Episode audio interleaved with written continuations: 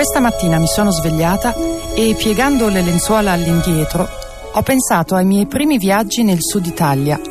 Bambina con il naso all'insù, a stupirmi dei panni stesi sui fili come binari da un palazzo all'altro e delle luci al neon nei bar e nei soggiorni che sbirciavo dai balconi aperti come un ventre di tutti.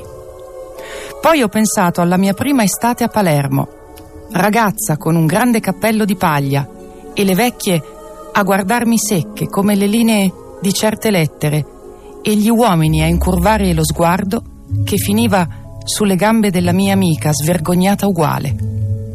E chissà che avrebbero avuto da dire persino i mostri della Palagonia se dalle bocche cotte, immobili nel sole, fosse uscito il pensiero. E ho pensato alle lenzuola della notte, stese mute in faccia alla luce, come se non fossero state rifugio delle lotte che non rimangono parole abbastanza carnose per dirle, perché subito dopo scivolano via con il sudore.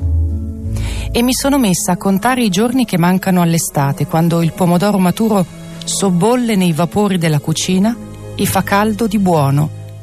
E ho ringraziato il libro che mi ha fatto venire voglia di sugo di Malangiani.